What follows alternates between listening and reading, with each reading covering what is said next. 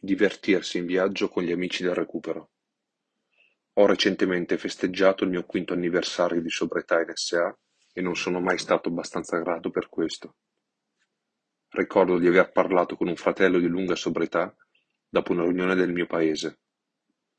Io ero ancora nuovo in SA, lui era nel programma da otto anni. Gli chiesi cosa fare con i miei amici, se volevo rimanere sobrio. Mi disse che non si possono avere rapporti con gli amici della vecchia vita, perché è pericoloso, e potrebbero farti avere una ricaduta. Sono rimasto scioccato. Mi sentivo molto solo, e conoscevo solo alcuni amici di quando mi ero laureato all'università. Ci riunivamo ogni due settimane in una festa mista di uomini e donne lussuriosi. Venivano serviti alcol, droghe e sigarette. Tutti i miei amici erano così. Non riuscivo nemmeno a immaginare di divertirmi o di essere felice senza chiacchierare, riunirmi, fare festa e viaggiare con loro. D'altra parte io stavo malissimo e la mia vita era ingestibile. Non avevo altra scelta. Così mi sono detto che avrei seguito le istruzioni del fratello di lunga sobrietà, per un breve periodo di tempo. Non avrei chiamato quegli amici per qualche settimana. Dopo aver partecipato alle riunioni per un po' di tempo aver iniziato il lavoro dei passi, mi sono reso conto che non riuscivo ad entrare in contatto con nessun compagno di giochi. Questa è un'espressione che usiamo in Iran per indicare le persone che desideravamo o i partner del passato. Ho accettato questa realtà e ho cancellato il numero di telefono di tutti gli amici che frequentavo. Ho anche lasciato molti gruppi nell'applicazione dei social media. Mi sentivo solo e non sapevo cosa fare nei fine settimana o durante le vacanze. Un giorno un compagno di recupero, dopo una riunione, mi chiese di uscire insieme a mangiare un gelato ed io accettai. Erano diversi mesi che non mangiavo fuori con qualcuno. È stato divertente, ma abbiamo avuto una piccola discussione sul pagamento del gelato. La mia prima uscita con un fratello nel recupero ed una piccola sfida. Fu allora che mi resi conto di come avrei potuto riempire lo spazio del vuoto creato dal lasciare andare la mia vita passata. Potevo divertirmi e persino viaggiare con i miei compagni di recupero. Abbiamo iniziato ad immergerci nella natura nei fine settimana e a fare grigliate. Quando raggiunsi dieci mesi di sobrietà, il mio sponsor ebbe una ricaduta. Fu uno shock. Ho cercato di trovare uno sponsor a Teheran, ma non ci sono riuscito.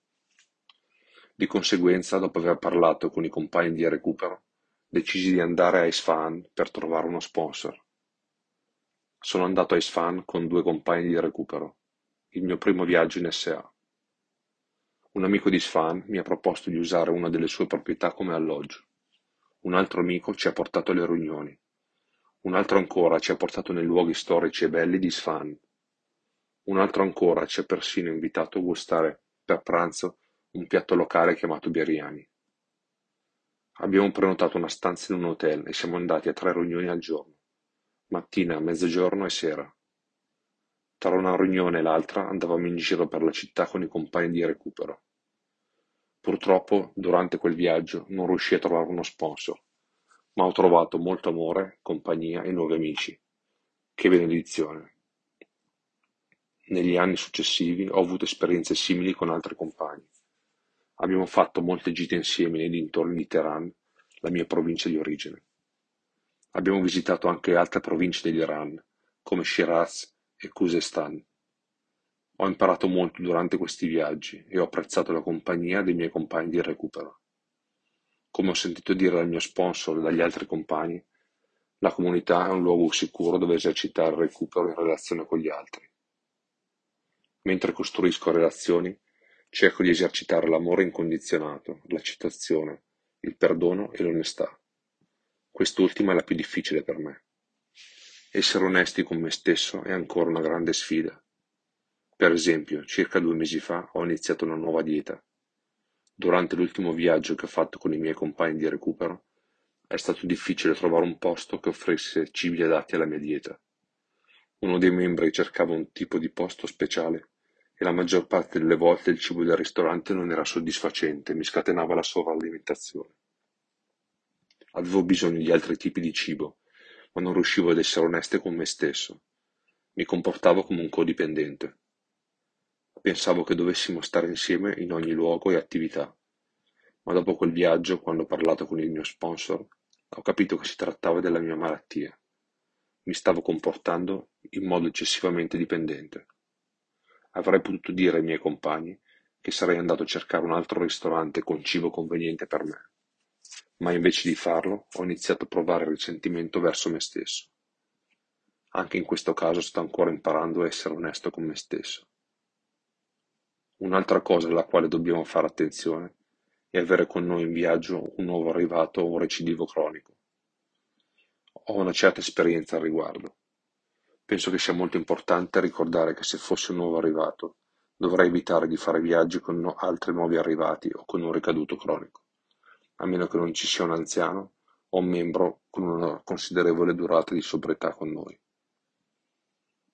Una volta ho avuto un nuovo arrivato con me in viaggio ed è stata un'esperienza molto forte per affrontare il mio ego e cercare di essere tollerante e indulgente. È stato molto difficile e problematico. Mi ha aiutato a capire che avere anni di sobrietà e di recupero non significa che io sappia tutto o che sia migliore di un nuovo arrivato o di un recidivo cronico. Non significa che posso gestirli o cercare di convincerli della guarigione. Come diciamo nelle nostre tradizioni, la nostra politica di relazioni pubbliche si basa sull'attrazione piuttosto che sulla promozione. Non posso parlare a un nuovo arrivato di spiritualità e guarigione, ma posso comportarmi in base alla mia guarigione. I nuovi arrivati e recidivi cronici sono molto propensi a trovare una contraddizione tra i miei discorsi e il mio comportamento. Può essere difficile per me cercare di comportarmi in base alla guarigione invece di parlare tanto. È una grande sfida, ma mi piace. Moin M. Teheran, Iran.